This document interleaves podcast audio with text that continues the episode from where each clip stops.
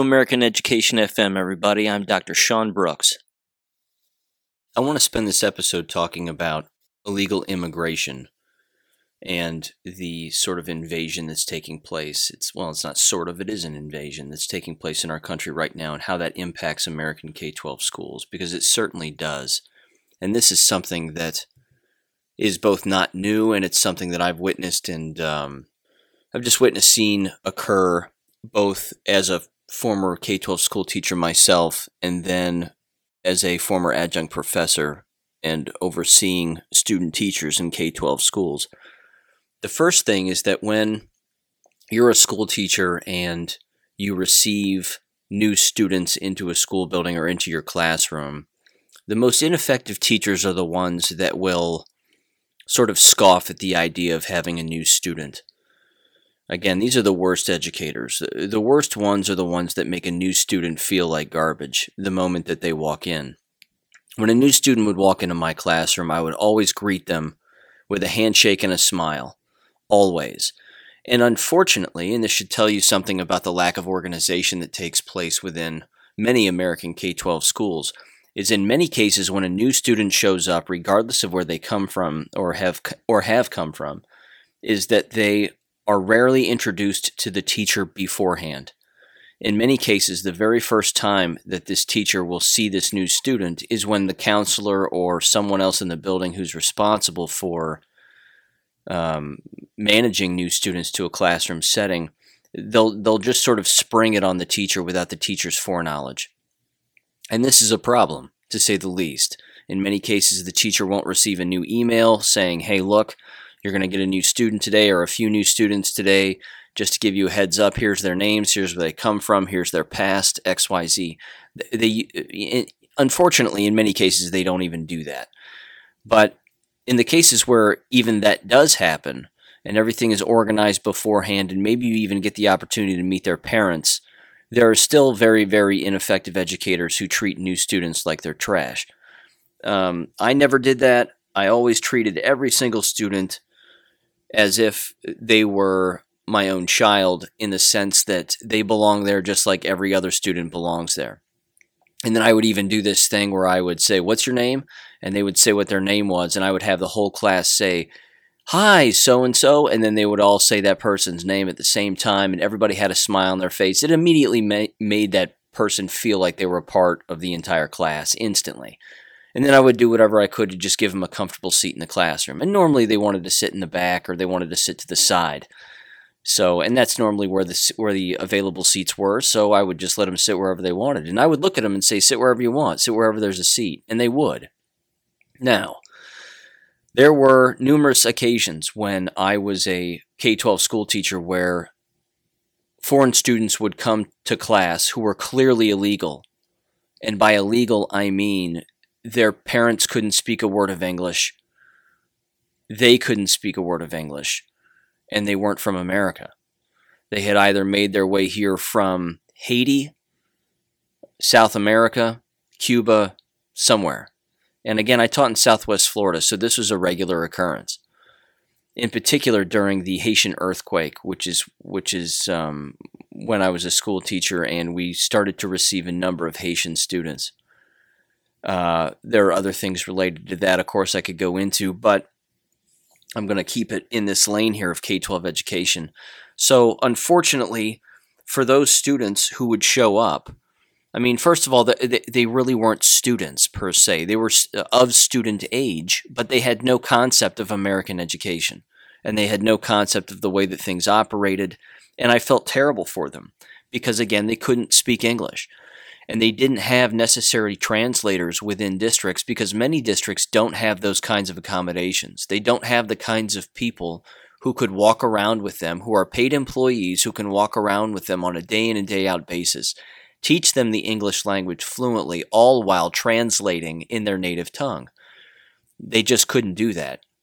So, one example that I may have brought up in the past, but I'm going to mention it again just because it's relevant, is that I received a student from South America and uh, he he he couldn't speak English. He had very limited English. It was basically okay, yes, hello, goodbye. That was about all he had, and he was a nice dude. Nice student, never a problem. The person, at first, he had no translator, none at all. He spoke Spanish, which was fine, and I had other students who spoke Spanish and English fluently. So immediately, what I did was, is I had the Spanish speaking students who were female primarily, um, and, a, and a couple of them were male, essentially sit next to this particular student and explain particular things to him about what I was saying. But he was very quickly picking up the English language, so much so, in fact, that I saw him a few years later and he was speaking a lot of English very, very well, which was a great sign. The problem, of course, is that he was probably still an illegal citizen. He was he, he wasn't a citizen. He was an illegal alien, and he he uh, he wasn't legally allowed to be there. But you know, they certain accommodations are made, I suppose, and there you have it. We ended up having a parent conference with the father, who was apparently the father, and the woman who claimed to be the mother. The mother could speak English um, and understood English just fine. The father couldn't speak a, a, a lick of English. And we asked the mother in the parent conference if she wouldn't mind showing up to the school because she didn't have a day job. She didn't have any job.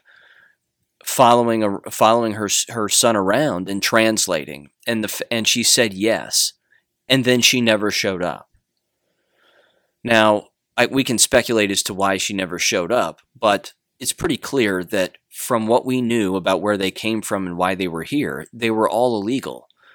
And to be around a constant resource officer or police officers within the school building as an illegal individual in a, in a country illegally, that would be a problem. But they apparently had no problem sending their child to this school building. And again, that was the individuals from South America. When it came to the students that I had from Haiti, it was the same thing. They spoke French fluently. And it's a beautiful language when you hear it spoken fluently, or, or what you think is fluently, um, on, a, on a consistent basis. But again, the district didn't have the accommodations to have an individual who was a paid employee walk around with them and speak English and French to them and translate particular things on a day in, day out basis um, of those two particular groups of students, the you know the the individual who came from South America, he had a backpack. I mean, he looked like he was all about wanting to go to school, whereas the Haitian students uh, didn't didn't have those, weren't even given those accommodations by any district official whatsoever. The other thing too, which was interesting, is that those students wouldn't typically be in the school district very long, let alone one particular building. I had many foreign students again who couldn't speak a lick of English, and they would show up. They might be around for a month, maybe even two months, maybe just the tail end of a school year. And then summer would roll around, and then the new school year would start, and they wouldn't be there anymore. So that's very, you know, that's a that's a common thing, and that happens in school districts. I might add, all over the place, which leads me to this second story. When I was an adjunct professor, I was responsible for supervising student teachers. And there was one particular student teacher that I was supervising who was in a high school.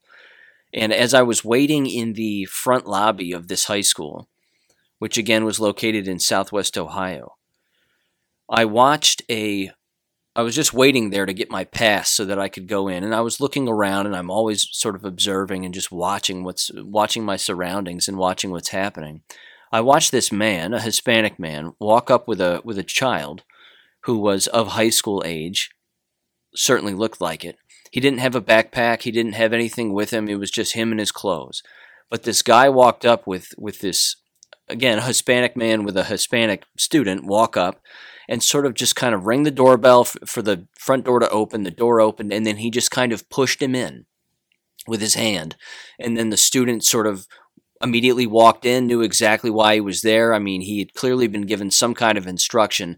And then I turn and I look out these windows, these big windows, and I see the dad, or what you assume is the dad, although there's no proof of that. And he sort of scampers away quickly. He didn't walk in with uh, with this particular individual who was of school aged. He he didn't um, he didn't assist in any way. He just kind of shoved him through the door and then ran away. And when I say ran away, I don't mean a, like a full on sprint, but he wasn't walking either. It was this quick um, scamper, and his head was on a swivel, and he's looking around to see if anybody's around him. And he's just wa- and then he's moving quickly away from the building. He didn't get in a car. He just walked through the grass, and then he was gone through the yard, and that was it. The student walked in and immediately sort of introduced himself, said, "Hi, my name is blah blah blah. I'm here to I'm here to be a student." And the and the the front entrance person said, "Well, let me give you some paperwork and you can register." And that was kind of it. I mean, there there was no. Do you have a driver's license? Do you have ID? Do you have proof of who you say you are? There wasn't any of that. They were just accepting this particular person off of the street, I might add, and just bringing them in. Now, what happened after that, I'm not sure. I have no idea. I just thought that the entire exchange was very, very odd, highly suspicious. And again, this is a this is this was a high school in Southwest Ohio, so if it can happen there, of course, it can happen anywhere. And it's one of the things I think that a lot of people need to pay attention to is that as we're having countless individuals infiltrate our country and make make our way into our country illegally, completely against the law, a school taking in these individuals is also a crime. That is also against the law. I'm not saying that people don't have you know the the the rights to an education, but you certainly have rights here if you're a legal citizen. If you're not a legal citizen, you have no rights here. So you don't have the right to go to school because you're an illegal individual in our country illegally. Those are crimes. And schools that take them in should be breaking the law. Now, in most school districts, that would be the case. Now, it depends on the state you live in, I'm sure, and I'm sure different states have different laws or regulations for this, that, or the other regarding those situations. But um, it's a very difficult thing as a school teacher, again, when you're in the presence of individuals that are not legally allowed to be there, and then on top of it, can't speak the English language at all. And then, of course, on top of that, the school district doesn't have the accommodations to even meet the needs of their own language and their own native tongue, let alone translate into English and follow them along on a day in, day out basis while they're in school.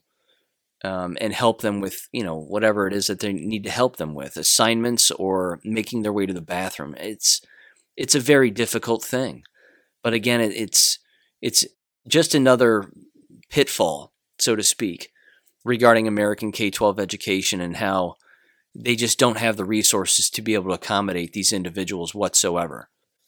So basically a tip here would be for the for something like this to happen. If you're a school teacher and you suspect that there are students that are potentially illegals, you need to get in contact with the local police.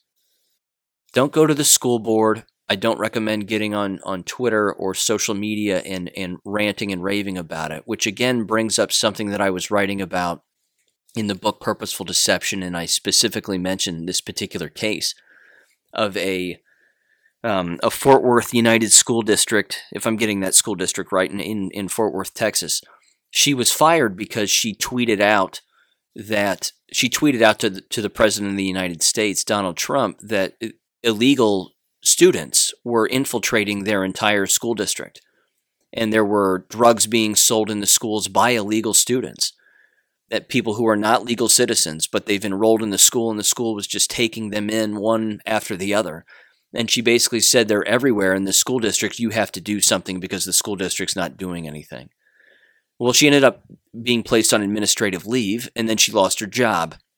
And then she tried to sue the school district um, for free speech violations and it went to court. And just recently, the other day, um, the court upheld the school district's decision to fire her. So there's that. It seems like a total violation of free speech rights because, again, this is a safety issue. She was bringing up a massive safety issue, and the school district wanted nothing to do with it. Now, again, that too is commonplace. A school district not wanting to pay attention to the fact that they themselves are putting people in harm's way. They don't want anybody to believe that. Uh, you know they would rather name call and say well you're just being insensitive or you're just you're you're not paying attention to the whole picture or you're a bigot or a racist or whatever and then they just name call and they do what they do but again getting in contact with the police directly in any case like that where you suspect that individuals are there who are illegal um, is is the best approach. Go to the law. Don't go to Twitter. Don't go to Facebook. Don't make posts, and don't go to the school's administration. Um, let the police handle it, and let the police do the investigation, and then let the police tell the school's administration, "Hey, look, you have an illegal student here who doesn't need to be here." Now, this last thing that I'll mention again, and it's unrelated but related, is believe it or not, school districts will even accept individuals who are registered sex offenders. And by individuals, I mean students. They'll, they'll take in students who have been registered sex offenders or are registered sex offenders. This too is a massive problem, even if, again, they are legal citizens. So if they have criminal backgrounds of the most heinous nature, K 12 school districts will still take them in. And again, that school that I described, where I was observing um, a student teacher they and I, and I witnessed that particular episode with again who I thought was a Hispanic man uh, with, with with a minor. Don't know if they were related or not, but it, within that same building, the previous year they had had a registered sex offender who was a student there, who of course, as one would expect, engaged in similar crimes against a teacher involving a cell phone, and um, and the teachers were absolutely outraged that that the school's administration or the school board or the just whoever is in charge of filing that paperwork to accept a student would allow a registered sex offender to be a student in that school. So that does happen. And the number of teachers that knew that that individual was a registered sex offender was next to zero until that person started to tell other people. And then countless other people found out. But by that time, that student had already engaged in a sex crime involving a cell phone and recording a female underneath their desk. Um, yeah, so there you go. It uh, it just turned out to be a horrible situation, and the and the the female school teacher was was relatively new to the business and and young, but was already being victimized by an individual who had no business being there. So, all more reason, I think, to have your head on a swivel if you're in a K 12 school district regarding the crimes that are likely to occur within these buildings, both, again, from individuals who are citizens and maybe have criminal records, and yet you as a school teacher don't know about it, or individuals who are actually illegal aliens and aren't allowed to be here legally by any means. And uh, just keep keep in mind that they will find their way into school because many of them unfortunately think that if they're in school then they can evade the law. Because oh look i'm a student now and i'm here and i'm a student. If you're illegal you're illegal it's it's as simple as that. Thank you for listening to american education fm make sure and check out americaneducationfm.com for more information. Take care and god bless